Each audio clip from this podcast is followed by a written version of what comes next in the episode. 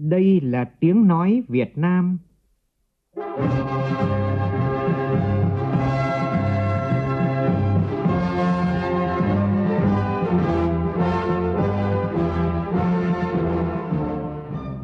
là tiếng nói Việt Nam, phát thanh từ Hà Nội, thủ đô nước Cộng hòa xã hội chủ nghĩa Việt Nam.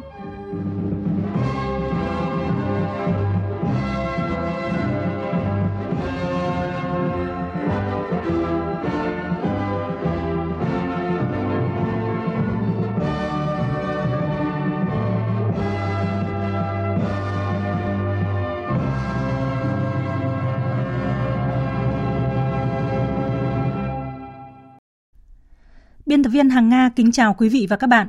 Mời quý vị và các bạn nghe chương trình Thời sự chiều của Đài Tiếng Nói Việt Nam với những nội dung chính sau đây.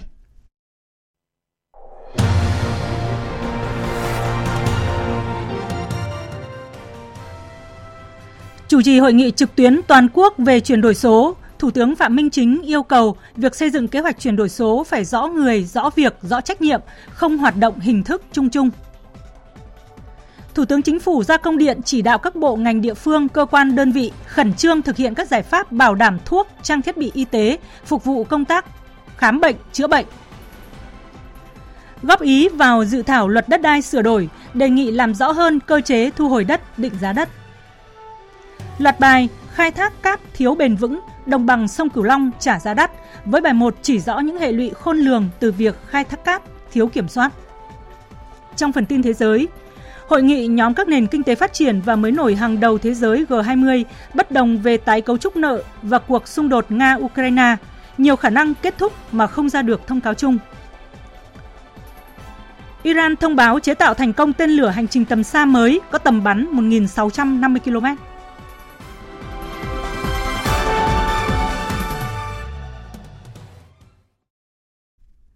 Bây giờ là nội dung chi tiết. Sáng nay, hội nghị trực tuyến toàn quốc về chuyển đổi số đã diễn ra dưới sự chủ trì của Thủ tướng Phạm Minh Chính. Bộ trưởng Bộ Công an Tô Lâm và Bộ trưởng Bộ Thông tin và Truyền thông Nguyễn Mạnh Hùng đồng chủ trì hội nghị. Tại hội nghị, Thủ tướng yêu cầu việc xây dựng kế hoạch chuyển đổi số phải rõ người, rõ việc, rõ trách nhiệm, không hoạt động hình thức chung chung. Các mục tiêu, chỉ tiêu phải định lượng được, dễ triển khai, dễ đánh giá, dễ kiểm tra, giám sát – tăng cường kỷ luật kỷ cương, kiểm tra đôn đốc, nghiêm khắc phê bình những cá nhân đơn vị chậm trễ, không theo đúng kế hoạch. Hội nghị tổ chức bằng hình thức trực bằng hình thức trực tiếp và kết nối trực tuyến đến 63 tỉnh thành phố. Phóng viên Vũ Khuyên phản ánh. Theo báo cáo của Bộ Thông tin và Truyền thông, công tác chuyển đổi số và triển khai đề án 06 thời gian qua đã đạt được một số kết quả tích cực trên nhiều mặt, Riêng trong tháng 2 năm 2023, đã có trên 177 triệu hồ sơ xử lý trên Cổng Dịch vụ Công Quốc gia, tăng trên 23 triệu so với cuối năm 2022. Cơ sở dữ liệu quốc gia về dân cư đã được kết nối chia sẻ dữ liệu với 11 bộ, ngành, 58 địa phương và 4 doanh nghiệp nhà nước, tăng một bộ và 27 địa phương so với cuối năm 2022. Tại hội nghị, các đại biểu đã thảo luận thể hiện quyết tâm của chính phủ các bộ ngành địa phương trong việc thực hiện chủ trương của chính phủ về tạo lập và khai thác dữ liệu để tạo ra giá trị mới nhằm đẩy mạnh chuyển đổi số quốc gia và triển khai đề án 06 năm 2023, góp phần thúc đẩy phát triển kinh tế xã hội và phục vụ người dân doanh nghiệp. Cùng với đó, nhận diện những hạn chế khó khăn vướng mắc và nguyên nhân đề xuất nhiều giải pháp thiết thực thúc đẩy quá trình chuyển đổi số quốc gia, xây dựng chính phủ số, nền kinh tế số, xã hội số và công dân số thời gian tới. Sau khi nghe ý kiến của các bộ ngành địa phương phát biểu tại hội nghị, Thủ tướng Chính phủ Phạm Minh Chính chỉ rõ chuyển đổi số là quá trình chuyển đổi cả về tư duy nhận thức và hành động, từ quy mô quốc gia hòa nhập với thế giới, chuyển từ thủ công truyền thống sang môi trường số, vì vậy phải đổi mới căn bản toàn diện, nâng cao hiệu lực hiệu quả hoạt động quản lý, quản trị, điều hành, đổi mới hoạt động sản xuất kinh doanh của doanh nghiệp, phương thức sống, làm việc của người dân nhằm tăng năng suất lao động, nâng năng lực cạnh tranh của doanh nghiệp và quốc gia, góp phần xây dựng nền kinh tế độc lập, tự chủ gắn với hội nhập quốc tế sâu rộng, thực chất, hiệu quả. Thủ tướng khẳng định, chuyển đổi số là vấn đề mới, khó khăn phức tạp, cần phải tiếp thu những thành tựu, kinh nghiệm quốc tế và vận dụng sáng tạo phù hợp với điều kiện hoàn cảnh cụ thể của Việt Nam. Chuyển đổi số đang là xu thế, là phong trào có tính toàn cầu, mang tính toàn dân, toàn xã hội. Vì vậy chúng ta phải đi trước, đi tắt đón đầu, đi trước về trước để nắm bắt cái xu thế của thời đại để kết hợp cái sức mạnh của dân tộc với sức mạnh của thời đại Ờ, phát triển ờ, nó đột phá về các cái lĩnh vực như là cái phải chọn cái công nghệ tiên tiến nhất, hiện đại nhất, rồi phải nâng cao cái chất lượng nguồn nhân lực, rồi phải tổ chức cái quản lý, quản trị một cách nó hiện đại, tiên tiến. Rồi cung cấp dịch vụ công trực tuyến, chất lượng cao hơn, phục vụ tốt hơn cho người dân và doanh nghiệp. Không phát sinh thêm thủ tục giấy tờ phiền hà cho người dân và doanh nghiệp và nhất là tránh cái sách nhiễu gây phiền hà gây tiêu cực gây cái ờ, tham nhũng vặt Thủ tướng chỉ rõ, chính phủ số là động lực chính, then chốt dẫn dắt việc xây dựng nền kinh tế số, công dân số, xã hội số, góp phần thực hiện thắng lợi nghị quyết đại hội lần thứ 13 của Đảng đã đề ra. Về một số nhiệm vụ trọng tâm, Thủ tướng đã chỉ rõ những nhiệm vụ cụ thể của từng bộ ngành địa phương, trong đó nhấn mạnh yêu cầu Ủy ban quốc gia về chuyển đổi số và Ban chỉ đạo chuyển đổi số của các bộ ngành địa phương khẩn trương ban hành kế hoạch chuyển đổi số năm 2023 của đơn vị mình và tổ chức triển khai thực hiện, nhấn mạnh vào chủ đề năm quốc gia về dữ liệu số. Hoạt động của các ủy ban và các ban chỉ đạo phải thực chất lựa chọn chủ đề từng phiên họp để đánh giá kỹ những rào cản nguyên nhân và đưa ra quyết sách tháo gỡ, không hoạt động hình thức chung chung. Chuyển đổi số là vấn đề mới, khó, phức tạp, cần phải tiếp tục những thành tựu kinh nghiệm quốc tế và vận dụng sáng tạo phù hợp với lại điều kiện hoàn cảnh cụ thể của Việt Nam và phải đi tắt đón đầu, phát huy tinh thần tự lực tự cường, đoàn kết, chủ động, sáng tạo, dám nghĩ, dám làm vì cái lợi ích chung. Rồi phải đổi mới cách làm gắn với trách nhiệm của người đứng đầu, các tổ chức cơ quan địa phương, ban chỉ đạo chuyển đổi số các cấp. Chuyển đổi số là nhiệm vụ trọng tâm phải được tiến hành thường xuyên, liên tục ở tất cả các cấp, các ngành, các địa phương trên cơ sở huy động sự tham gia tích cực của toàn dân, của xã hội, của doanh nghiệp. Chuyển đổi số phải triển khai trên tất cả các lĩnh vực, ngành nghề nhưng phải có trọng tâm trọng điểm, dễ làm trước, khó làm sau, từ thấp đến cao, từ nhỏ đến lớn, từ đơn giản đến phức tạp. Thực hiện một cách bài bản, thực chất, hiệu quả, tránh tình trạng chăm hoa đua nở, tránh cái hình thức, tránh chủ nghĩa thành tích, tránh trồng chéo, rồi đầu tư gian trải, lãng phí. Thủ tướng yêu cầu việc xây dựng kế hoạch chuyển đổi số phải rõ người, rõ việc, rõ trách nhiệm, rõ lộ trình gắn với bố trí nguồn lực phù hợp. Các mục tiêu chỉ tiêu phải định lượng được, dễ khai thác, dễ đánh giá, dễ kiểm tra giám sát. Tăng cường kỷ luật kỷ cương, kiểm tra đôn đốc, nghiêm khắc phê bình những cá nhân, đơn vị chậm trễ, không theo đúng kế hoạch. Cùng với đó, đẩy mạnh xây dựng cập nhật liên thông kết nối, chia sẻ các nền tảng số, cơ sở dữ liệu một cách đồng bộ thực chất hiệu quả, phục vụ tốt cho người dân doanh nghiệp. Bên cạnh đó, Thủ tướng yêu cầu tập trung hoàn thành và triển khai 53 dịch vụ công thiết yếu tại đề án 06 và quyết định 422 của Thủ tướng, tập trung giả soát, chuẩn hóa, điện tử hóa mẫu đơn tờ khai theo hướng cắt giảm tối thiểu 20% thông tin phải khai báo trên cơ sở tái sử dụng dữ liệu quốc gia đã được số hóa. Thực hiện nghiêm quy định về bỏ sổ hộ khẩu giấy, sổ tạm trú giấy, tăng cường khai thác thông tin cư trú từ cơ sở dữ liệu quốc gia về dân cư, không yêu cầu người dân cung cấp giấy xác nhận tình trạng cư trú trong quá trình giải quyết thủ tục hành chính. Cùng với đó, Thủ tướng yêu cầu tập trung đẩy nhanh tiến độ xây dựng các cơ chế chính sách phù hợp hiệu quả và có chính sách ưu tiên về đào tạo tuyển dụng, bố trí, đãi ngộ nhân lực chuyển đổi số, nhất là nhân lực chất lượng cao, hạn chế tình trạng chảy máu chất xám, tăng cường hợp tác quốc tế trong chuyển đổi số, nhất là hợp tác đầu tư, chuyển giao công nghệ, thu hút và đào tạo nguồn nhân lực chất lượng cao. Cũng theo phóng viên Vũ Khuyên, chiều nay trong chương trình công tác tại tỉnh Hòa Bình, Thủ tướng Phạm Minh Chính thị sát dự án nhà máy thủy điện Hòa Bình mở rộng do Tổng công ty Trường Sơn và Công ty Cổ phần Xây dựng 47, Công ty Lilama 10 liên danh triển khai thi công. Dự án do Tập đoàn Điện lực Việt Nam làm chủ đầu tư, Ban Quản lý Dự án Điện 1 làm đại diện chủ đầu tư với mục tiêu tăng khả năng công suất phủ đỉnh cho hệ thống điện quốc gia, khai thác tối đa nguồn nước xả thừa hàng năm và mùa lũ của nhà máy thủy điện Hòa Bình hiện hữu để phát điện nâng cao khả năng điều tần, ổn định tần số, góp phần giảm chi phí vận hành hệ thống điện quốc gia, giảm cường độ làm việc của các tổ máy hiện hữu, qua đó kéo dài tuổi thọ của thiết bị, tiết kiệm chi phí bảo dưỡng sửa chữa. Công trình nhà máy thủy điện Hòa Bình mở rộng có quy mô 2 tổ máy với tổng công suất 480 MW, tổng mức đầu tư 9.220 tỷ đồng, dự kiến sẽ hoàn thành công trình vào tháng 8 năm 2025. Phát biểu ý kiến chỉ đạo, Thủ tướng Phạm Minh Chính nhấn mạnh, Công trình này sau khi hoàn thành sẽ góp phần cân đối an ninh năng lượng quốc gia. Vì vậy, phải bảo đảm chất lượng công trình, an toàn thi công đặt lên hàng đầu, triển khai các hệ thống quan chắc, phải cố gắng bảo đảm tiến độ thi công, cố gắng bố trí 3 ca 4 kíp, bù lại một năm phải dừng lại, cố gắng rút ngắn tiến độ 6 tháng, bảo đảm giữ gìn môi trường sinh thái. Các đơn vị phối hợp chặt chẽ, chú ý các vấn đề địa chất, rút kinh nghiệm từ thế hệ đi trước và chăm lo bảo đảm đời sống cán bộ công nhân trên công trường. Tỉnh Hòa Bình phối hợp với Bộ Công Thương, Tập đoàn Điện lực Việt Nam giải quyết tốt các vấn đề trên tinh thần chung tay chung sức đồng lòng.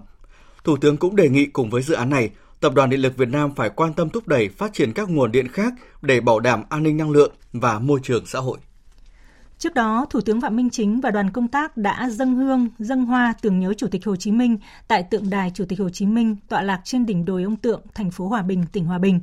Thủ tướng cũng tới thăm tặng quà mẹ Việt Nam anh hùng Nguyễn Thị Trổ tại xóm Máy, xã Hòa Bình, thành phố Hòa Bình và thăm khu nhà ở xã hội do công ty Sao Vàng làm chủ đầu tư ở phường Quỳnh Lâm, thành phố Hòa Bình.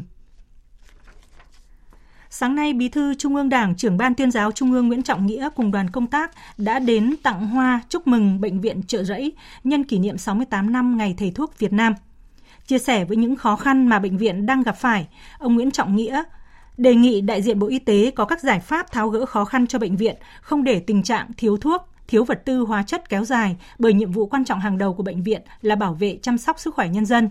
Cùng ngày, ông Nguyễn Trọng Nghĩa cũng đã đến thăm chúc mừng tập thể cán bộ thầy thuốc Bệnh viện Quân y 175 Bộ Quốc phòng, thăm và chúc mừng tập thể cán bộ nhân viên y tế Bệnh viện Quân y 7A, Quân khu 7. Giải quyết cơ bản tình trạng thiếu thuốc, vật tư, trang thiết bị y tế ngay trong tháng 2 và đầu tháng 3 tới. Đây là nhấn mạnh của Phó Thủ tướng Trần Hồng Hà tại buổi làm việc với lãnh đạo Bộ Y tế, bộ ngành liên quan và một số bệnh viện trung ương về tháo gỡ vướng mắc liên quan đến mua sắm trang thiết bị y tế, hóa chất, xét nghiệm, sinh phẩm, chẩn đoán, vật tư tiêu hao, thuốc chữa bệnh. Tin của phóng viên Phương Thoa. Tại buổi làm việc, Lãnh đạo Bộ Y tế cho biết Bộ đã lấy ý kiến các bộ ngành hoàn thiện nội dung dự thảo nghị định sửa đổi một số điều của Nghị định số 98 về quản lý trang thiết bị y tế, Nghị định sửa đổi với 18 nội dung sửa đổi, trong đó nổi bật là đề xuất tiếp tục gia hạn giấy phép trang thiết bị y tế đã hết hiệu lực nhằm thông quan ngay các lô hàng trang thiết bị y tế nhập khẩu. Bên cạnh đó, Bộ Y tế cũng đang lấy ý kiến về các nội dung sửa đổi thông tư 15 của Bộ Y tế về đấu thầu thuốc trong bệnh viện công lập. Lãnh đạo một số bệnh viện cho rằng với đề xuất của Bộ Y tế sau khi được gia hạn thì các lô vật tư, thiết bị y tế đã nhập khẩu từ đầu năm sẽ được thông quan ngay đầu tuần và sẽ tháo gỡ trước mắt tình trạng thiếu vật tư thiết bị y tế ở các bệnh viện. Ghi nhận các ý kiến tại cuộc họp, Phó Thủ tướng cho rằng chủ trương đấu thầu tập trung là hết sức cần thiết. Danh mục đấu thầu thuốc tập trung cần xác định theo tiêu chí sử dụng để thực hiện đấu thầu chuyên ngành phù hợp với thực tế của từng đơn vị. Phó Thủ tướng Trần Hồng Hà yêu cầu Bộ Y tế khẩn trương nghiên cứu, tiếp thu để thiết kế đưa vào dự thảo nghị định phương án hậu kiểm thay thế cho phương án tiền kiểm, thẩm định trong quản lý vật tư, trang thiết bị y tế, cấp số đăng ký lưu hành, chế định doanh nghiệp về trách nhiệm báo cáo giải trình công khai, làm rõ trách nhiệm của Bộ Y tế trong kiểm tra, giám sát, xử lý vi phạm, thu hồi giấy phép. Bộ Y tế khẩn trương hoàn thiện dự thảo nghị định để trình Thủ tướng Chính phủ ban hành ngay trong tháng 2 này. Phó Thủ tướng chỉ đạo Bộ Y tế nghiên cứu đưa vào nghị quyết sửa đổi nghị quyết 144 về thực hiện thí điểm một số cơ chế chính sách được đề xuất trong dự thảo luật dược sửa đổi. Đồng thời yêu cầu các Bộ Y tế, Tài chính, Kế hoạch và Đầu tư khẩn trương sửa đổi các thông tư, nghị định thuộc lĩnh vực quản lý để tháo gỡ ngay các khó khăn vướng mắc của các bệnh viện. Trong khi các nghị định các thông tư chưa xử lý được thì đề nghị đưa vào nghị quyết 144 của chính phủ để thí điểm, triển khai một số chính sách của luật dược mà hiện nay chúng ta chưa có cách nào, cơ sở pháp lý nào để mà hướng dẫn được thì phải đưa một nghị quyết của thủ tướng chính phủ. Đó là việc những vấn đề cá biệt có tính chuyên môn cao riêng biệt mà mình trước đây đã phân cấp cho bộ, phân công cho bộ y tế thì hiện nay phân công hết để bộ y tế có trách nhiệm quy định hướng dẫn cho nó khả thi. Bộ trưởng Bộ Y tế Đào Hồng Lan khẳng định Bộ Y tế và các bộ liên quan đang nỗ lực triển khai các hoạt động, sửa đổi thông tư, xin ý kiến chính phủ nhằm tháo gỡ sớm nhất những vướng mắc và tình trạng thiếu vật tư y tế. Hôm nay Phó Thủ tướng đã giả soát lần cuối để có những ý kiến điều chỉnh và thống nhất cùng với các cái nội dung này thì chúng tôi sẽ trình và cái nghị định này có thể ban hành ngay trong tháng 2 năm 2023 này và những cái vấn đề mà liên quan đến vướng mắc thiếu vật tư y tế thì khi nghị định ban hành thì automatic là sẽ được giải quyết trong thực tiễn liên quan đến cái nhu cầu về cái ờ, thiếu vật tư trang thiết bị y tế ờ, cho cái việc mà phục vụ công tác khám chữa bệnh cho người dân thì và chúng tôi cũng rất là mong là trong cái đầu tháng 3 này thì khi mà những cái văn bản uh, giải quyết trước mắt mà được ban hành thì những vấn đề uh, bức xúc, vấn đề nóng của nhân dân sẽ sẽ dần dần được giải quyết. Thưa quý vị và các bạn, để bảo đảm đủ thuốc, trang thiết bị y tế phục vụ công tác khám chữa bệnh cho người dân, vào chiều nay Thủ tướng Chính phủ đã có công điện gửi Bộ trưởng, Thủ trưởng cơ quan ngang bộ, cơ quan thuộc Chính phủ, Chủ tịch Ủy ban Nhân dân các tỉnh, thành phố trực thuộc Trung ương. Nội dung công điện yêu cầu. 1. Các bộ cơ quan ngang bộ, cơ quan thuộc Chính phủ, Ủy ban Nhân dân tỉnh, thành phố trực thuộc Trung ương, căn cứ chức năng nhiệm vụ thẩm quyền được giao, khẩn trương kiểm tra, nắm tình hình, kịp thời hướng dẫn chỉ đạo các cơ sở y tế thuộc quyền quản lý, triển khai quyết liệt các giải pháp cần thiết để bảo đảm đủ thuốc, trang thiết bị y tế phục vụ hoạt động khám bệnh chữa bệnh cho nhân dân và chịu trách nhiệm trước Chính phủ, Thủ tướng Chính phủ. 2. Các cơ sở khám bệnh chữa bệnh tăng cường trách nhiệm, tính chủ động linh hoạt trong việc lập kế hoạch mua sắm, đấu thầu và tổ chức các giải pháp để có đủ thuốc, trang thiết bị y tế cho hoạt động khám bệnh chữa bệnh. Kịp thời báo cáo cấp có thẩm quyền về các khó khăn vướng mắc trong mua sắm, đấu thầu, cung ứng thuốc, trang thiết bị y tế. Phát huy tinh thần trách nhiệm cao nhất, dám nghĩ dám làm trong tổ chức mua sắm, đấu thầu, bảo đảm công khai minh bạch khoa học, hiệu quả, tránh lãng phí và thực hiện nghiêm các quy định về phòng chống tiêu cực, tham nhũng, lợi ích nhóm. 3. Bộ Y tế có trách nhiệm khẩn trương ban hành theo thẩm quyền hoặc trình cấp có thẩm quyền, ban hành các văn bản để kịp thời tháo gỡ các khó khăn vướng mắc pháp lý trong mua sắm, đấu thầu thuốc, trang thiết bị y tế, trong đó tập trung hoàn thiện và trình chính phủ ban hành nghị quyết sửa đổi, bổ sung nghị quyết số 144 NQCP ngày 5 tháng 11 năm 2022 về việc bảo đảm thuốc, trang thiết bị y tế và thanh toán chi phí khám bệnh, chữa bệnh, bảo hiểm y tế. Ra soát cắt giảm tối đa các thủ tục hành chính dườm già gây phiền hà khó khăn cho việc thực hiện thủ tục mua sắm thuốc, trang thiết bị, sinh phẩm phục vụ khám chữa bệnh. Đẩy nhanh tiến độ cấp phép lưu hành đối với thuốc, trang thiết bị y tế, tạo điều kiện thuận lợi nhất cho doanh nghiệp kinh doanh thuốc, trang thiết bị y tế thực hiện theo pháp luật. Phối hợp với Bộ Kế hoạch và Đầu tư, Bộ Tài chính, kịp thời hướng dẫn các đơn vị, các cơ sở y tế địa phương thực hiện các văn bản quy phạm pháp luật liên quan đến mua sắm, đấu thầu thuốc, trang thiết bị y tế theo thẩm quyền giải quyết dứt điểm tình trạng thiếu thuốc, trang thiết bị y tế ở một số cơ sở khám chữa bệnh trong quý 1 năm 2023, tránh tình trạng đun đẩy, né tránh, kéo dài, không dám chịu trách nhiệm. Khẩn trương ra soát, đánh giá cụ thể việc tiếp nhận máy móc, trang thiết bị y tế đã qua sử dụng do tổ chức cá nhân tặng, cho, đóng góp, tài trợ, viện trợ cho các cơ sở y tế sử dụng phục vụ khám chữa bệnh.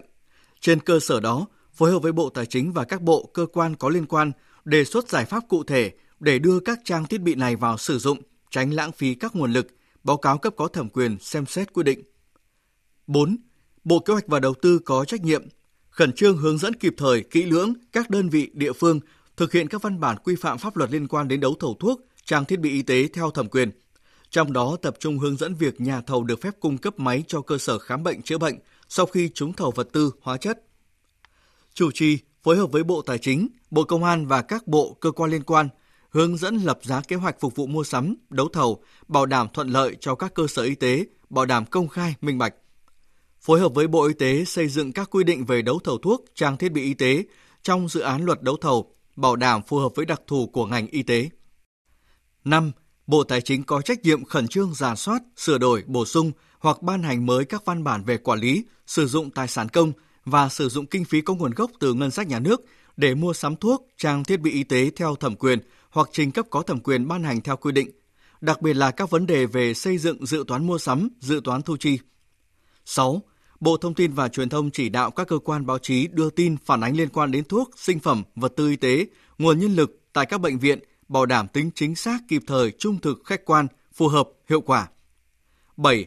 Bộ Y tế phối hợp với các bộ ngành, địa phương liên quan theo dõi đôn đốc các bộ ngành, cơ quan đơn vị địa phương trong việc thực hiện công điện này, kịp thời báo cáo Thủ tướng Chính phủ những vấn đề vướng mắc và tập trung lãnh đạo chỉ đạo tổ chức thực hiện khắc phục bằng được tình trạng thiếu thuốc, sinh phẩm, vật tư, trang thiết bị y tế phục vụ khám chữa bệnh cho nhân dân trong tháng 3 năm 2023.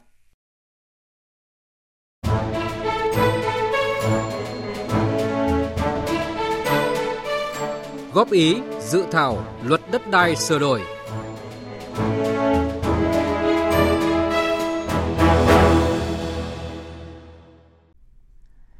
Thời gian qua, cơ quan soạn thảo đã tiếp thu chỉnh sửa nhiều nội dung bất cập trong dự thảo luật đất đai sửa đổi.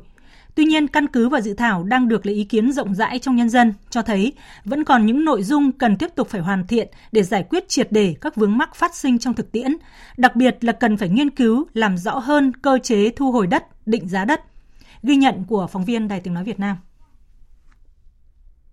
Theo dự thảo luật đất đai sửa đổi, đưa ra quy định cụ thể điều kiện, tiêu chí các trường hợp nhà nước thu hồi đất để thực hiện các dự án phát triển kinh tế xã hội vì lợi ích quốc gia, công cộng và trình tự thủ tục bồi thường, hỗ trợ tái định cư để công khai, minh bạch trong thực thi và giám sát. Đa dạng các hình thức bồi thường, giá đất bồi thường theo giá thị trường, tách bạch các khoản bồi thường, các khoản hỗ trợ, công tác bồi thường, hỗ trợ, tái định cư phải đi trước một bước khi quyết định thu hồi đất. Ông Nguyễn Như So, Chủ tịch Hội đồng Quản trị Công ty Cổ phần Tập đoàn Dabaco Việt Nam đề nghị. Để minh bạch trong việc thu hồi đất thì tránh cái việc lạm dụng thu hồi tràn lan thì để tránh cái sự khiếu nại khiếu kiện đảm bảo quyền hợp pháp của người có đất bị thu hồi thì tôi đề nghị là cần phải giả soát các quy định cụ thể và rõ ràng hơn về các điều kiện tiêu chí đối với những trường hợp thu hồi đất để phát triển kinh tế xã hội vì lợi ích về quốc gia hoặc là công cộng. Đồng tình với quan điểm này, ông Đỗ Duy Thường, Phó chủ nhiệm Hội đồng Tư vấn Dân chủ Pháp luật và luật sư Trần Hữu Huỳnh, nguyên trưởng ban pháp chế, Liên đoàn Thương mại và Công nghiệp Việt Nam nêu ý kiến. Mức bồi thường bằng tiền cần căn cứ vào giá đất theo giá thị trường tại thời điểm thu hồi đất, bỏ không giá đất. Nhưng mà xác định giá đất, nhà nước vẫn phải quy định cơ mà. Thế bây giờ nông dân ta thiệt nhất là về cái giá. Việc thu hồi và bồi thường thực hiện tái định cư phải đảm bảo cho người bị thu hồi có chỗ ở, có điều kiện sống tốt, bảo đảm thu nhập bằng hoặc tốt hơn nơi ở cũ, nhất là đối với gia đình chính sách, hộ nghèo, người cô đơn. Toàn bộ khoa học pháp lý của Việt Nam mình giải thích được là thế nào là dự án phát triển vì lợi ích của quốc gia của cộng đồng không? Nếu không giải thích được thì chúng ta lại buộc phải làm một cái việc khác nữa, tức là riêng với dự án mà phát triển về thương mại thì chúng tôi đề xuất một chính sách bồi thường và hỗ trợ riêng, một quy chế riêng cho cái loại dự án này. Làm như thế thì chúng ta mới thấy được và chúng tôi cũng phản đối cái gọi là hài hòa lợi ích nhà nước, nhà đầu tư và người dân. Thế nào là hài hòa lợi ích? Tôi đổ các anh các chị mà đông điểm hài hòa lợi ích được. Mà trong đó thì có từ gọi là công bằng thì hướng về cái yếu tố pháp lý nó tương đối rõ hơn. Chứ còn để chỗ hai hoa thì tôi đề nghị bỏ. Về cơ chế thu hồi đất, dự thảo vấn đề hai hình thức, nhà nước thu hồi đất và doanh nghiệp tự thỏa thuận. Nhiều ý kiến cho rằng cần hết sức hạn chế cơ chế thỏa thuận nhận chuyển nhượng vì thực tế cho thấy việc duy trì cơ chế thỏa thuận nhận chuyển nhượng quyền sử dụng đất đã tạo ra sự mất công bằng giữa những người có đất do nhà nước thu hồi với người được thỏa thuận, những người có đất trong cùng một dự án thỏa thuận. Liên quan đến vấn đề định giá đất, Phó giáo sư tiến sĩ Phan Trung Lý, nguyên chủ nhiệm Ủy ban pháp luật của Quốc hội, nêu ý kiến. Riêng ở chương 11 là cái chương về tài chính và giá, có 11 điều thì có 9 điều là giao cho chính phủ quy định chi tiết thi hành. Theo rồi, đây là vấn đề không hợp lý. Vì nhiều nội dung như thế này mà chúng ta ủy quyền quá nhiều cho chính phủ thì không hợp lý. Ở một cái luật rất quan trọng này và gần như một phần tư cái nội dung là giao cho chính phủ quy định chi tiết thì làm cho tản mạn các văn bản ra, tản mạn các quy định ra và làm cho cái tính thống nhất cũng rất khó. Và như vậy là cái hạn chế này phải bằng luật nhất thiết phải quốc hội quy định. Dự án luật đất đai sửa đổi sẽ tiếp tục được lấy ý kiến rộng rãi của nhân dân và trình Quốc hội cho ý kiến tại kỳ họp thứ tư, dự kiến thông qua tại kỳ họp thứ 6 vào cuối năm 2023. Thời sự VOV nhanh, tin cậy, hấp dẫn. Sáng nay tại Hà Nội, Học viện Tư pháp Bộ Tư pháp tổ chức lễ đón nhận huân chương lao động hạng nhì và gặp mặt truyền thống nhân dịp kỷ niệm 25 năm xây dựng và phát triển. Thay mặt lãnh đạo Đảng, Nhà nước, Phó Thủ tướng Chính phủ Trần Lưu Quang đã trao huân chương lao động hạng nhì tặng Học viện Tư pháp vì đã có thành tích xuất sắc trong công tác, góp phần vào sự nghiệp xây dựng chủ nghĩa xã hội và bảo vệ Tổ quốc. Tính đến nay, Học viện Tư pháp đã đào tạo được hơn 78.600 học viên, bồi dưỡng trên 59.100 lượt người. Cùng với kết quả đào tạo và bồi dưỡng, hệ thống chương trình, giáo trình, tài liệu, học liệu được xây dựng phong phú, đa dạng. Hoạt động nghiên cứu khoa học ngày càng mang tính ứng dụng cao, phục vụ trực tiếp cho công tác đào tạo, bồi dưỡng. Công tác hợp tác quốc tế ngày càng được mở rộng, phát triển về chiều sâu, thực chất và hiệu quả. Sáng nay tại thành phố Hồ Chí Minh đã khai mạc lễ hội Việt Nhật lần thứ 8. Đây là hoạt động văn hóa đối ngoại đầu tiên nằm trong khuôn khổ các hoạt động hướng tới kỷ niệm 50 năm thiết lập quan hệ ngoại giao Việt Nam Nhật Bản 1973-2023. Tin của phóng viên Vũ Hường, thường trú tại thành phố Hồ Chí Minh. Phát biểu tại lễ khai mạc, ông Phan Văn Mãi, Chủ tịch Ủy ban nhân dân thành phố Hồ Chí Minh cho biết, trong khuôn khổ lễ hội, phía thành phố Hồ Chí Minh và Nhật Bản có nhiều hoạt động xúc tiến thương mại, du lịch, sự kiện kết nối kinh doanh, gặp gỡ cộng đồng doanh nghiệp giữa hai nước và lãnh đạo thành phố. Đây là nét mới trong lễ hội Việt Nhật trong những năm gần đây, là minh chứng tích cực giao lưu văn hóa sẽ lan tỏa sang lĩnh vực khác. Lễ hội năm nay sẽ tiếp nối thành công của nhiều năm qua, mang lại trải nghiệm văn hóa sinh động cho các tầng lớp doanh nghiệp cũng như cơ hội mở rộng hợp tác giữa cộng đồng doanh nghiệp của hai nước. Từ đó góp phần làm sâu sắc hơn quan hệ đối tác chiến lược sâu rộng Việt Nam Nhật Bản vì hòa bình và phồn vinh của châu Á. Tại lễ hội diễn ra chuỗi chương trình giao lưu thương mại, ẩm thực và du lịch, quảng bá sản phẩm Việt Nam Nhật Bản và chương trình giao lưu văn hóa nghệ thuật Việt Nam Nhật Bản diễn ra từ ngày 25 đến ngày 26 tháng 2 tại khu B công viên 23 tháng 9, phường Phạm Ngũ Lão, quận 1. Là một trong những đơn vị tham gia lễ hội, Cơ quan Hợp tác Quốc tế Nhật Bản JICA ngoài giới thiệu mô hình tuyến metro đang thực hiện tại thành phố Hồ Chí Minh, còn mang đến các hoạt động trải nghiệm thú vị khác cho người dân thành phố. Ông Shimizu Akira, trưởng đại diện cơ quan hợp tác quốc tế Nhật Bản JICA cho biết.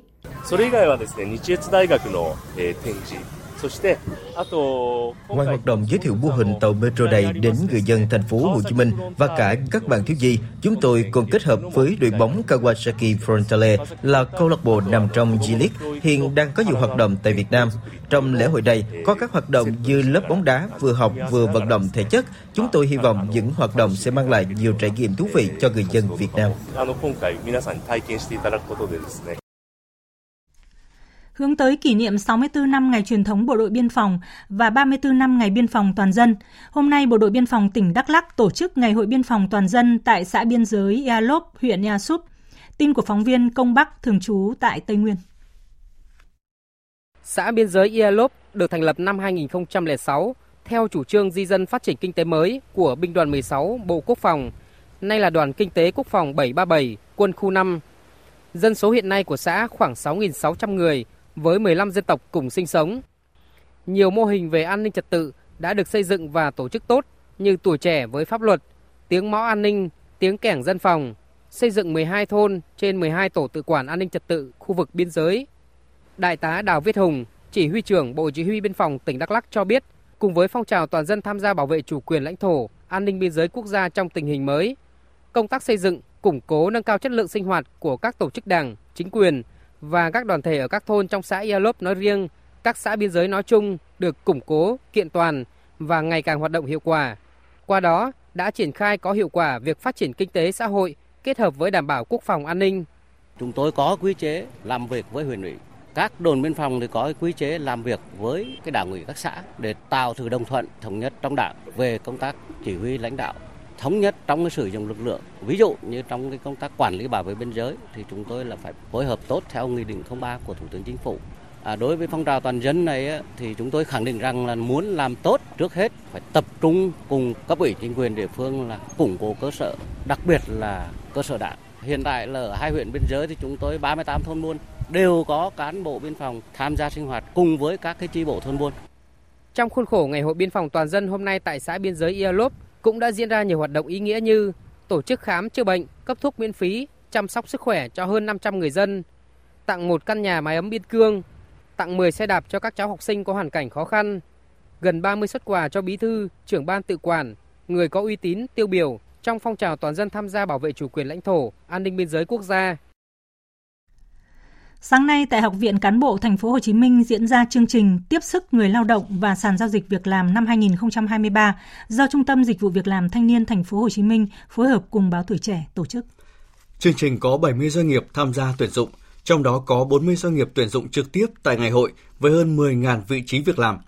Các vị trí được doanh nghiệp tuyển dụng nhiều là lao động phổ thông, lao động có tay nghề như nhân viên bán hàng, nhân viên thời vụ, giao hàng, trưởng nhóm kinh doanh, công nhân sản xuất, lao động phổ thông, kế toán, kỹ thuật.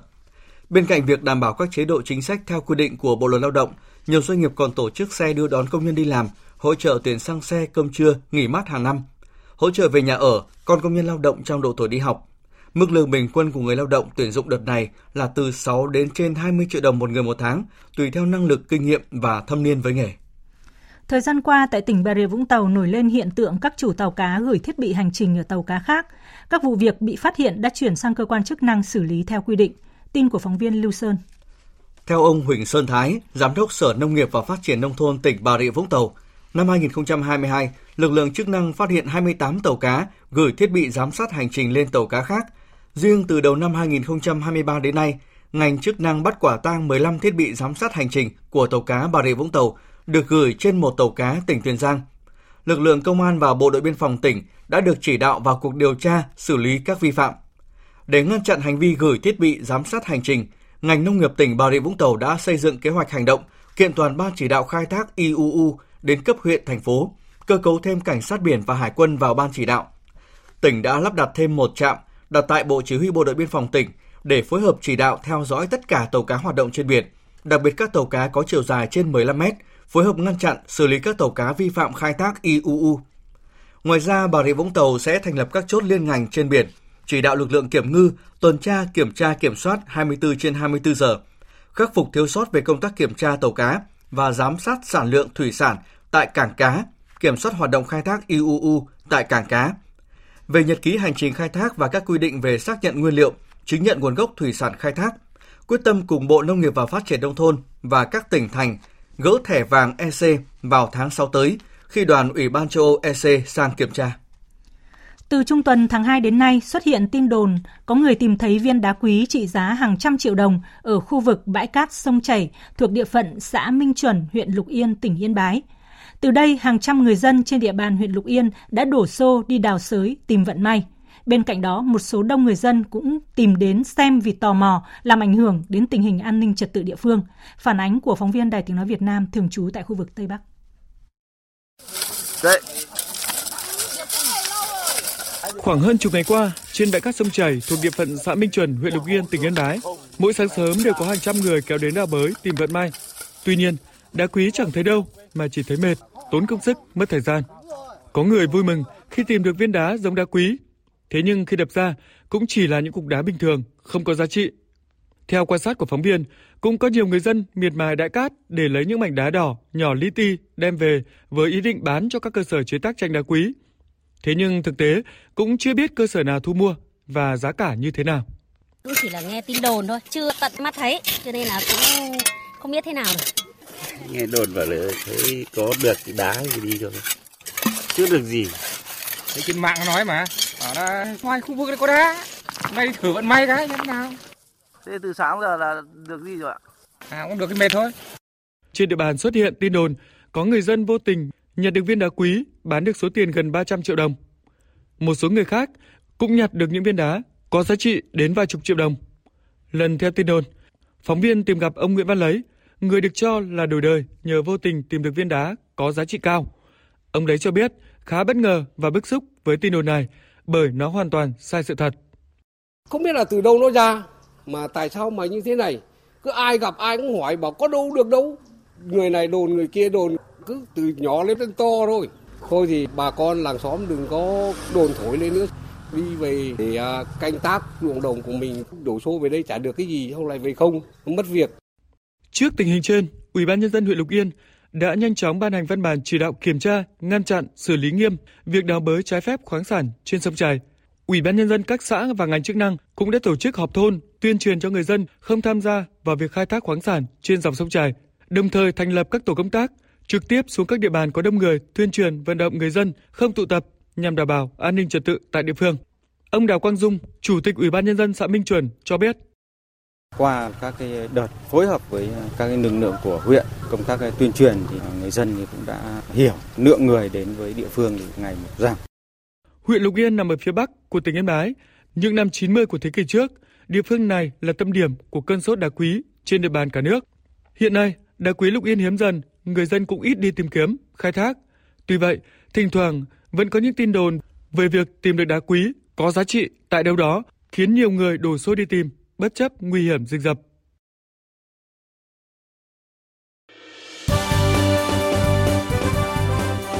Thời sự tiếng nói Việt Nam Thông tin nhanh Bình luận sâu Tương tác đa chiều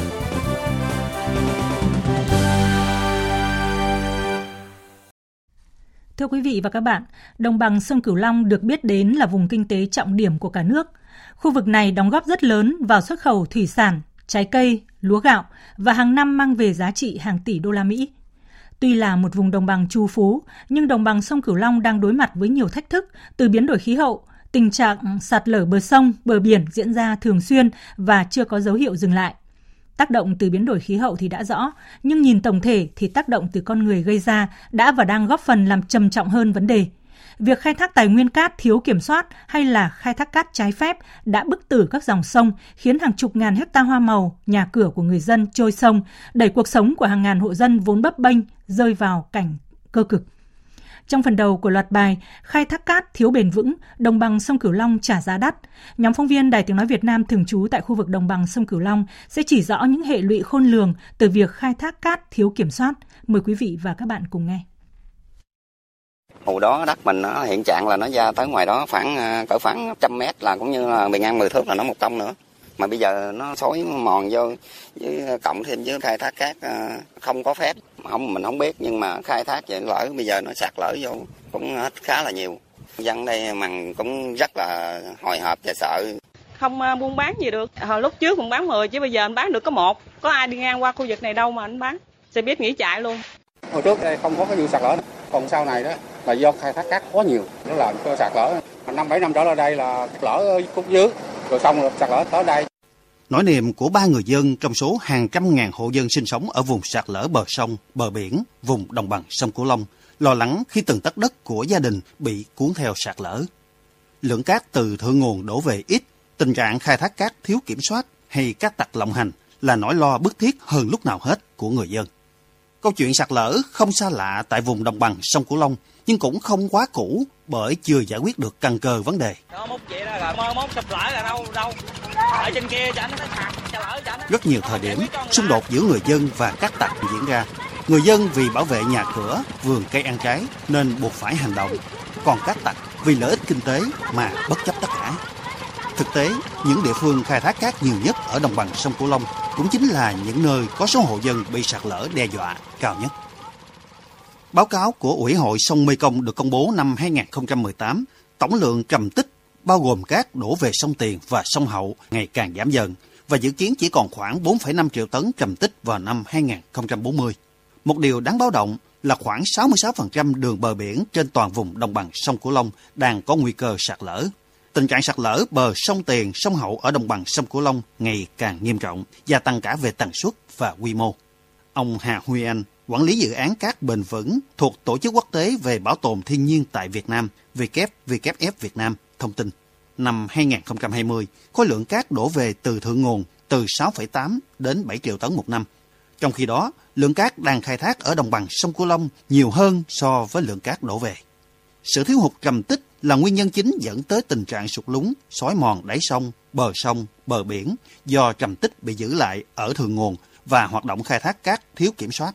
Hiện nay, vùng đồng bằng sông Cửu Long có 665 điểm sạt lở với tổng chiều dài sạt lở hơn 650 km và khu vực sạt lở đặc biệt nguy hiểm là 181 điểm với chiều dài hơn 172 km. Việc phát triển kinh tế của đồng bằng sông Cửu Long là cần thiết, nhưng cũng cần phải dựa vào nhiều yếu tố. Ông Hà Huy Anh nêu rõ, khi khai thác cát cần dựa trên trữ lượng cát ở đáy sông và việc xây dựng ngân hàng cát sẽ phân tích đánh giá toàn diện vấn đề để các địa phương dựa vào đó khai thác cát phù hợp để phục vụ phát triển hạ tầng mà không làm trầm trọng thêm vấn đề sạt lở của vùng đồng bằng sông Cửu Long. Đồng thời, cần nghiên cứu vật liệu sẵn có thay thế nguồn cát để phục vụ nhu cầu xây dựng của cả vùng. Nếu chúng ta khai thác quá thì sẽ dẫn đến những cái việc thiếu cát và thiếu cát thì nó sẽ làm thay đổi tạo ra những cái hồ sâu ở trong sông và làm thay đổi cái vận tốc trong chảy và gây ra cả cái sạt lở đáy dòng sông của hệ quả cuối cùng là dẫn đến là việc là sạt lở các cái bờ sông trong à, thời gian vừa qua. Như vậy thì thay vì chúng ta sẽ khai thác cát dựa vào các cái trữ lượng cát có ở đáy sông thì chúng ta cần phải xem xét việc khai thác cát dựa vào cái lượng cát đổ về để đảm bảo rằng cái lượng cát đó có thể bồi lấp ngay cái hố sau khai thác. Theo Phó Giáo sư Tiến sĩ Huỳnh Công Hoài, Đại học Quốc gia Thành phố Hồ Chí Minh, lượng cát về đồng bằng sông Cửu Long ngày một giảm do các đập thủy điện từ thượng nguồn chặn lại. Nguyên nhân thứ hai là do tác động của con người, chính là khai thác cát thiếu kiểm soát, nhu cầu xây dựng tăng cao, đẩy giá vật liệu xây dựng tăng chóng mặt và tất nhiên là việc khai thác cát sẽ phải đẩy mạnh để phục vụ nhu cầu. Thiếu hụt bùn cát, xây dựng các công trình, nhà cửa, làm đường cạnh bờ sông gây ra sạt lở, khai thác cát. Đó là những nguyên nhân do tác động của con người và tác động này có thể thay đổi được để giảm thiểu sự xói mòn. Phó giáo sư tiến sĩ Huỳnh Công Hoài chỉ rõ, lượng bùn cát về đồng bằng sông Cửu Long giảm 50% thì sạt lở tăng 90% so với trước khi bùn cát bị thiếu hụt. Cụ thể, lượng bùn cát thiếu hụt từ năm 2008 đến năm 2017 thì điểm sạt lở ở đồng bằng sông Cửu Long tăng từ 200 điểm lên đến 600 điểm. Vấn đề kiểm soát chặt chẽ cái việc khai thác cát. Cái việc khai thác cát nó sẽ ảnh hưởng rất nhanh tới cái sự sạt lở và nó ảnh hưởng cục bộ cho cái khu vực khai thác cát quy hoạch đường giao thông và khu dân cư xa bờ sông càng nhiều càng tốt. Cái đó là mình sẽ giảm thiểu được cái mức độ nguy hiểm mà đồng thời cũng giảm được các cái công trình bảo vệ. Nó rất là tốn kém mình công trình bảo vệ này chưa chắc nó đã có hiệu quả. Nhiều kết quả khảo sát đã chỉ rõ đáy của sông Tiền và sông Hậu có sự thay đổi bất thường và đáng kể, xuất hiện nhiều vết cắt lòng sông và có sự gia tăng cả về kích thước và độ sâu của các hố ở đáy sông lượng cầm tích bị giảm đi lần lượt là 90 triệu mét khối tại trên toàn tuyến sông Tiền và 110 triệu mét khối tại sông Hậu. Cát bị chặn bởi các đập thủy điện từ thượng nguồn và tình trạng khai thác cát thiếu bền vững trong thời gian qua đã khiến cho vùng đồng bằng sông Cửu Long liên tục sạt lở từ sông ra tới biển. Điều này đã và đang khiến cho hàng trăm ngàn hộ dân hoang mang, lo lắng bởi sinh kế đang bị đe dọa. Trong phần 2 của loạt bài, phóng viên Đài Tiếng Nói Việt Nam thường trú tại khu vực đồng bằng sông Cửu Long sẽ ghi nhận ý kiến, phân tích của các chuyên gia, nhà khoa học trong bối cảnh đồng bằng sông Cửu Long đang bức bối tìm nguồn vật liệu phục vụ trong xây dựng các công trình trọng điểm. Mời quý thính giả cùng theo dõi. Và tiếp theo đây là những thông tin thời tiết đáng chú ý. Thưa quý vị và các bạn, Cả ngày hôm nay dù nằm trong vùng ảnh hưởng của không khí lạnh tăng cường xuống với trạng thái không khí rét và khô, nhưng cả miền Bắc và thủ đô Hà Nội hầu như không mưa, thậm chí trưa và chiều nhiều nơi có nắng mạnh, vì thế mà nhiệt độ có tăng nhưng mà không nhiều. Cao nhất ngày phổ biến trong khoảng từ 19 đến 23 độ. Tối và đêm nay toàn vùng lại nằm trong ngưỡng trời rét, riêng vùng núi có nơi rét đậm. Quá trình tăng cường trở lại của khối không khí lạnh cũng khiến cho mưa ở miền Trung gia tăng, suốt một dọc từ Thanh Hóa trở xuống đến Quảng Ngãi đều có mưa mưa rào, Vùng mưa còn trải dài từ Nghệ An trở xuống tận Phú Yên với lượng mưa từ 10 đến trên 30 mm. Cục bộ có nơi mưa vừa mưa to và rông. Cùng với những cơn mưa thì nền nhiệt ở miền Trung cũng giảm đáng kể. Còn ở Tây Nguyên và Nam Bộ, tối và đêm nay sẽ có mưa ở một vài nơi, nhưng chỉ là mưa nhỏ. Còn trong ngày mai, trời vẫn có nắng gián đoạn. Nhiệt độ ở Tây Nguyên khoảng 28 đến 30 độ, còn tại Nam Bộ 31 đến 33 độ. Một số nơi ở miền Đông Nam Bộ có thể cao hơn. Chuyển sang phần tin quốc tế. Hôm nay, Hội nghị Bộ trưởng Tài chính và Thống đốc Ngân hàng Trung ương, nhóm các nền kinh tế phát triển và mới nổi hàng đầu thế giới G20, nhiều khả năng kết thúc mà không ra được thông cáo chung do các bên vẫn còn bất đồng về tái cấu trúc nợ và cuộc xung đột Nga-Ukraine. Tổng hợp của biên tập viên Đình Nam. Là nước chủ tịch G20 năm nay, Thủ tướng Ấn Độ Narendra Modi mong muốn nhóm các nền kinh tế phát triển và mới nổi hàng đầu thế giới G20 tập trung vào những công dân dễ bị tổn thương nhất – bằng cách tạo ra một chương trình nghị sự toàn diện để giành lại niềm tin của thế giới. Food and energy security An ninh lương thực và năng lượng đã trở thành mối quan tâm lớn trên toàn thế giới. Ngay cả khả năng tài chính của nhiều quốc gia cũng bị đe dọa bởi mức nợ không bền vững. Chúng ta cũng đang chứng kiến căng thẳng địa chính trị gia tăng ở các khu vực khác nhau trên thế giới, có sự gián đoạn trong chuỗi cung ứng toàn cầu. Nhiều xã hội đang phải gánh chịu hậu quả do giá cả tăng cao. Tôi mong rằng các cuộc thảo luận của G20 nên tập trung vào những công dân dễ bị tổn thương nhất trên thế giới. Tuy nhiên, Hội nghị Bộ trưởng Tài chính G20 ngay từ đầu đã vướng vào những bất đồng, đặc biệt là cuộc xung đột Nga-Ukraine và việc tái cấu trúc nợ cho các nền kinh tế đang gặp khó khăn. Tổng giám đốc Quỹ tiền tệ quốc tế bà Georgieva cho biết, dù vẫn còn một số bất đồng, song tại phiên họp đầu tiên, các bên tham gia đã cam kết giải quyết bất đồng vì lợi ích của tất cả các nước. Theo Bộ trưởng Tài chính Trung Quốc Lưu Côn, G20 cần tiến hành phân tích một cách công bằng, khách quan và chuyên sâu về nguyên nhân của vấn đề nợ toàn cầu nhằm đạt được giải pháp toàn diện và hiệu quả. Một bất đồng sâu sắc nữa có thể khiến hội nghị Bộ trưởng G20 hôm nay không ra được thông cáo chung khi kết thúc chính là cuộc xung đột Nga-Ukraine. Ấn Độ, quốc gia giữ chức chủ tịch G20 năm nay và có quan điểm trung lập về cuộc xung đột Nga-Ukraine, thúc giục cuộc họp tránh sử dụng từ chiến tranh trong bất kỳ tuyên bố nào. Tuy nhiên, điều này lại không được các nước phương Tây trong G20 chấp thuận. Bộ trưởng Tài chính Pháp Bruno Le Maire muốn thông cáo chung của hội nghị lên án hành động của Nga tại Ukraine. Hoặc là chúng tôi tuân theo thông cáo Bali, hoặc Pháp sẽ phản đối bất kỳ thông cáo nào trong hội nghị Bộ trưởng Tài chính G20. Tôi không thể rõ ràng được hơn. Các nguồn ngoại giao cho biết, nếu không có một bất ngờ nào vào phút cuối, sự đồng thuận về thông cáo chung tại hội nghị Bộ trưởng Tài chính G20 khó có thể xảy ra và cuộc họp có khả năng kết thúc bằng một tuyên bố chủ tịch của nước chủ nhà Ấn Độ. Dạng sáng nay theo giờ Việt Nam, Liên minh châu Âu EU đã thông qua gói trừng phạt thứ 10 nhằm vào Nga. Thông báo trên mạng xã hội Twitter, Thụy Điển, nước chủ tịch luân phiên Liên minh châu Âu cho biết, các thành viên Liên minh châu Âu đã áp đặt các trừng phạt mạnh nhất và sâu nhất từ trước tới nay. Thông báo cũng tái khẳng định sự ủng hộ và hỗ trợ lâu dài của Liên minh châu Âu dành cho Ukraine. Gói trừng phạt mới bao gồm việc siết chặt các hạn chế xuất khẩu liên quan đến các loại hàng hóa có thể sử dụng vào mục đích dân sự và quân sự, cũng như các biện pháp nhằm vào một số thực thể. Các biện pháp mới cũng tiếp tục một uh, loại một số ngân hàng của Nga như ngân hàng tư nhân Alpha Bank và ngân hàng trực tuyến Tinkoff khỏi hệ thống thanh toán toàn cầu SWIFT và giảm hơn 10 tỷ euro thương mại giữa Liên minh châu Âu và Nga. Để chính thức có hiệu lực, gói trừng phạt mới cần được toàn bộ các nước thành viên phê chuẩn. Trong diễn biến liên quan cùng ngày, lãnh đạo nhóm các nước công nghiệp phát triển G7 đã cam kết siết chặt trừng phạt Nga. Tư lệnh lực lượng hàng không vũ trụ thuộc lực lượng vệ binh cách mạng Hồi giáo Iran, ông Amir Ali Hajizadeh cho biết nước này đã phát triển một tên lửa hành trình với tầm bắn 1.650 km. Iran đã mở rộng chương trình tên lửa của mình, đặc biệt là tên lửa đạn đạo, và khẳng định chương trình này thuần túy nhằm mục đích phòng vệ. Gần 3 tuần sau trận động đất kinh hoàng, Thổ Nhĩ Kỳ đã bắt đầu hoạt động tái thiết đất nước với những kế hoạch rõ ràng. Trong khi đó, người dân miền Bắc Syria vẫn u ám, nỗi buồn, mất đi người thân cùng vô vàn sự khốn khó bủa vây họ. Các tổ chức cứu trợ của Liên Hợp Quốc đang đẩy nhanh nỗ lực viện trợ cho Syria. Biên tập viên Đài Tiếng Nói Việt Nam thông tin. Giới chức Thổ Nhĩ Kỳ cho biết nước này đã khởi động giai đoạn đầu công tác tái thiết sau trận động đất kinh hoàng. Tổng thống Thổ Nhĩ Kỳ Tayyip Erdogan cam kết sẽ cho xây dựng lại nhà ở cho những người dân vùng thiên tai trong vòng một năm. Theo kế hoạch ban đầu, Thổ Nhĩ Kỳ sẽ xây mới 70.000 ngôi nhà và 200 căn hộ với kinh phí ít nhất 15 tỷ đô la Mỹ. Tuy nhiên, theo ước tính của chương trình phát triển của Liên Hợp Quốc, trận động đất đã khiến 1,5 triệu người Thổ Nhĩ Kỳ bị mất nhà cửa và nước này cần phải xây mới ít nhất 500.000 ngôi nhà.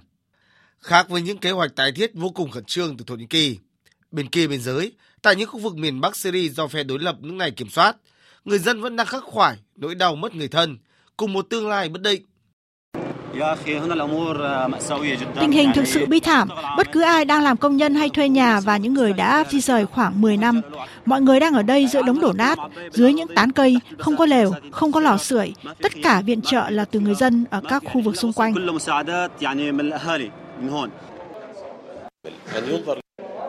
Điều cần biết là những người trong khu vực này cần một cuộc sống. Mọi người muốn cảm thấy rằng họ đang còn sống và điều quan trọng nhất là sự phong tỏa khu vực mà họ đang sống phải được gỡ bỏ. Điều phối viên nhân đạo của Liên Hợp Quốc Mohanad Hadi thông báo cơ quan này sẽ tăng cường chuyển hàng viện trợ tới khu vực Tây Bắc Syria trong vài ngày tới. Ông Hadi bày tỏ hy vọng sớm đạt được tần suất 40 chuyến xe mỗi ngày trong những tuần này, đồng thời cảnh báo cuộc khủng hoảng nhân đạo có nguy cơ bùng phát các dịch bệnh lây lan qua nguồn nước do cơ sở hạ tầng bị hư hại. Chúng tôi đã bắt đầu thấy một số trường hợp nghi ngờ mắc bệnh tả. Đây thực sự không phải là một dấu hiệu tốt, không chỉ đối với vùng Tây Bắc Syria mà còn đối với toàn bộ Syria và khu vực. Những vấn đề đó phải được kiểm soát, những rủi ro đó phải được giảm thiểu. Cách đây hai ngày, Liên minh châu Âu cũng đã tạm nới lỏng các biện pháp trừng phạt Syria trong vòng 6 tháng, góp phần đẩy nhanh việc vận chuyển hàng cứu trợ cho Syria. EU nhấn mạnh các thành viên đang nỗ lực tăng cấp viện trợ nhân đạo cho Syria. Tuy nhiên, sự phức tạp chính trị tại các khu vực phía Bắc Syria đang khiến cho việc người dân tiếp cận được hỗ trợ nhân đạo cũng là một vấn đề khó. Chương trình thời sự chiều nay sẽ tiếp nối với trang tin thể thao.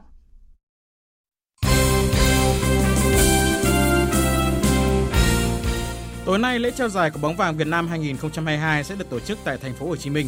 Giải thưởng do báo Sài Gòn Giải phóng đề xướng và tổ chức thường niên nhằm tôn vinh những cầu thủ bóng đá xuất sắc nhất Việt Nam trong năm qua. Các hạng mục trao giải gồm có quả bóng vàng nam, quả bóng vàng nữ, quả bóng vàng futsal, cầu thủ trẻ nam xuất sắc, cầu thủ trẻ nữ xuất sắc và cầu thủ nước ngoài xuất sắc. Ông Nguyễn Nhật, trưởng ban tổ chức chia sẻ. Riêng đối với bóng đá nam thì à, thực sự là khó đoán và có những cái cầu thủ có những cái uh, giai đoạn uh, uh, bật lên và nổi trội hơn uh, khiến cho uh, những cái lá quý bầu chọn cũng hết sức khó khăn. Và tôi tin rằng uh, đối với hạng mục bóng đá nam uh, quả bóng vàng nam thì sẽ là những cái uh, giây phút cuối cùng thì sẽ mang lại chúng ta những bất ngờ thú vị. Chúng tôi cùng ekip thực hiện uh, cố gắng uh, tạo ra những cái bất ngờ những cái nét mới sẽ là một trong những cái điểm nhấn của cái đêm trao giải. Danh sách rút gọn 5 ứng viên cho danh hiệu của bóng vàng nam là Nguyễn Tiến Linh, Nguyễn Văn Quyết, Đỗ Hùng Dũng, Đặng Văn Lâm và Nguyễn Hoàng Đức. Họ đều đang là những ngôi sao sáng nhất của bóng đá Việt Nam thời điểm này. Tiền vệ Nguyễn Hoàng Đức cho biết. Sau khi giành quả bóng vàng năm vừa rồi thì Đức cũng đã có chia sẻ là động lực cho những năm tiếp theo của Đức để phấn đấu, cố gắng hoàn thiện bản thân hơn nữa. Hiện tại Đức đang có ở đây và đang mong chờ đến nhận cái lễ trao giải quả bóng vàng mà mình cũng chưa biết được mình là nhận giải thưởng gì hay không nhưng mà Đức cũng luôn mong chờ. Trong khi đó ở danh hiệu quả bóng vàng nữ, dường như là cuộc đua song mã giữa Huỳnh Như và Thùy Trang. Nhưng chân sút đang thi đấu tại Bồ Đào Nha vẫn cho rằng Thật sự thì quả bóng vàng đó là niềm dự đối với ờ, mỗi cầu thủ và đối với Như cũng như là những bạn như đồng đội cũ của Như thì tất cả mọi người đều xứng đáng vì năm nay đội tuyển Việt Nam đã đã xuất sắc giành được vé đi World Cup thì nghĩ là cơ hội này chia đều cho tất cả mọi người. Lễ trao giải quả bóng vàng Việt Nam 2022 sẽ tổ chức vào 20 giờ tối nay tại nhà hát Bến Thành, thành phố Hồ Chí Minh. Đội tuyển U20 Việt Nam có sự chuẩn bị chu đáo cho vòng chung kết U20 châu Á 2023 với mục tiêu giành vé đi U20 World Cup. Trong hai trận giao hữu tại Ả Rập Xê Út và các tiểu vương quốc Ả Rập thống nhất, thầy trò huấn luyện viên Hoàng Anh Tuấn có một chiến thắng, một trận thua. Sau hai trận giao hữu này, ban huấn luyện cũng đã kiểm tra được năng lực của các cầu thủ, làm cơ sở để chốt danh sách chính thức. Theo điều lệ, mỗi đội chỉ được phép đăng ký 23 cầu thủ. Vì thế, huấn luyện viên Hoàng Anh Tuấn sẽ phải loại 7 cầu thủ của U20 Việt Nam. Ngày mai, đội tuyển U20 Việt Nam sẽ di chuyển sang Uzbekistan để bước vào vòng chung kết U20 châu Á 2023 từ ngày 1 tới 18 tháng 3. U20 Việt Nam cùng nằm bảng B với các đội Iran, Australia và Qatar. Ở trận gia quân, thầy trò ông Tuấn sẽ gặp Australia ngày 1 tháng 3, kế tiếp là Qatar ngày 4 tháng 3 và Iran ngày 7 tháng 3. Đêm nay, trên các sân cỏ châu Âu tiếp tục sôi động với các giải vô địch quốc gia hàng đầu thế giới. Tâm điểm ở loạt trận này là trận derby Madrid giữa Atlético và Real Madrid. Real Madrid đang có phong độ thực sự khủng khiếp kể từ FIFA Club World Cup. Thầy trò huấn luyện viên Ancelotti có chuỗi 5 trận thắng liên tiếp tính trên mọi đấu trường, ghi được tổng cộng 20 bàn, tức là trung bình ghi 4 bàn một trận. Lần gần nhất ra sân, cần kèn trắng để Liverpool ghi tới 2 bàn chỉ sau 14 phút, nhưng đã vào lưới đối thủ tới 5 bàn sau đó. Bởi vậy, thầy trò huấn luyện viên Ancelotti có quyền tự tin khi bước vào trận derby Madrid cùng Atlético ở vòng 23 La Liga. Chiến lược gia người Italia chia sẻ. Chúng tôi ổn, chúng tôi đang ở trong một trạng thái năng động tốt. Trận đấu ngày mai sẽ rất đặc biệt. Atlético sẽ sẵn sàng chiến đấu và cố gắng đánh bại chúng tôi. Và chúng tôi cũng sẽ làm như vậy. Đây hứa hẹn là một trận đấu tuyệt vời, giống như ở Copa. Trong khi đó, Atlético Madrid bước vào trận đấu này cũng có sự tự tin nhất định. Huấn luyện viên Simeone cho biết. Tôi may mắn và tôi biết ơn câu lạc bộ cũng như tất cả những cầu thủ đã tham gia vào đội. Nếu không có tất cả những yếu tố đó, cả câu lạc bộ và các cầu thủ, chúng tôi không đạt được những thành tích cho đến ngày hôm nay. Mặc dù mùa giải năm nay cơ hội để cạnh tranh những danh hiệu dường như rất xa, nhưng chúng tôi vẫn sẽ cạnh tranh trong từng trận đấu. Mỗi khi chúng tôi khoác trên mình chiếc áo đỏ trắng, chúng tôi vẫn phải chiến đấu hết mình. Cuộc so tài giữa Real Madrid và Atlético Madrid sẽ diễn ra vào lúc 0 giờ ngày 26 tháng 2 trên sân vận động Bernabeu. Dự báo thời tiết Phía Tây Bắc Bộ, đêm không mưa, ngày nắng, gió nhẹ, trời rét, có nơi rét đậm, nhiệt độ từ 12 đến 24 độ. Phía Đông Bắc Bộ, đêm không mưa, ngày nắng, gió Đông Bắc đến Bắc cấp 2, cấp 3, trời rét, vùng núi có nơi rét đậm, nhiệt độ từ 11 đến 23 độ. Khu vực từ Thanh Hóa đến Thừa Thiên Huế, phía Bắc có mưa vài nơi, trưa chiều trời nắng, phía Nam có mưa vừa có nơi mưa to và rông. Trong mưa rông có khả năng xảy ra lốc xét, mưa đá và gió giật mạnh. Gió Bắc đến Tây Bắc mạnh cấp 3, vùng ven biển cấp 4, trời rét, nhiệt độ từ 14 đến 23 độ. Khu vực từ Đà Nẵng đến Bình Thuận, phía Bắc có mưa vừa, có nơi mưa to và rông. Phía Nam, đêm có mưa rào vài nơi, ngày nắng. Gió Đông Bắc cấp 3, cấp 4. Riêng vùng ven biển có nơi giật trên cấp 6. Trong mưa rông có khả năng xảy ra lốc xét, mưa đá và gió giật mạnh. Nhiệt độ từ 20 đến 29 độ. Tây Nguyên, chiều tối và đêm có mưa rào và rông vài nơi, ngày nắng, gió Đông Bắc cấp 2, cấp 3, nhiệt độ từ 17 đến 29 độ. Nam Bộ, chiều tối và đêm có mưa rào và rông vài nơi, ngày nắng, gió Đông Bắc cấp 2, cấp 3, nhiệt độ từ 21 đến 33 độ. Khu vực Hà Nội, đêm không mưa, ngày nắng, gió Đông Bắc đến Bắc cấp 2, cấp 3, trời rét, nhiệt độ từ 12 đến 24 độ. Dự báo thời tiết biển, Bắc và Nam Vịnh Bắc Bộ không mưa, gió Đông Bắc cấp 5 có lúc cấp 6, giật cấp 7 biển động. Vùng biển từ Quảng Trị đến Quảng Ngãi và từ Bình Định đến Ninh Thuận có mưa rào vài nơi, gió Đông Bắc cấp 6, cấp 7, giật cấp 8, cấp 9, biển động mạnh. Vùng biển từ Bình Thuận đến Cà Mau không mưa, gió Đông Bắc cấp 6, cấp 7, giật cấp 8, cấp 9, biển động mạnh. Vùng biển từ Cà Mau đến Kiên Giang có mưa rào vài nơi, gió Đông đến Đông Bắc cấp 4. Khu vực Bắc và giữa Biển Đông có mưa rào vài nơi, gió Đông Bắc cấp 6, cấp 7, giật cấp 8, cấp 9, biển động mạnh.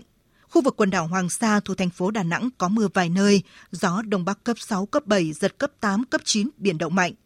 Khu vực Nam Biển Đông và khu vực quần đảo Trường Sa thuộc tỉnh Khánh Hòa có mưa rào và rông vài nơi, gió Đông Bắc cấp 5, có lúc cấp 6, riêng vùng biển phía Tây cấp 6, cấp 7, giật cấp 8, cấp 9, biển động mạnh.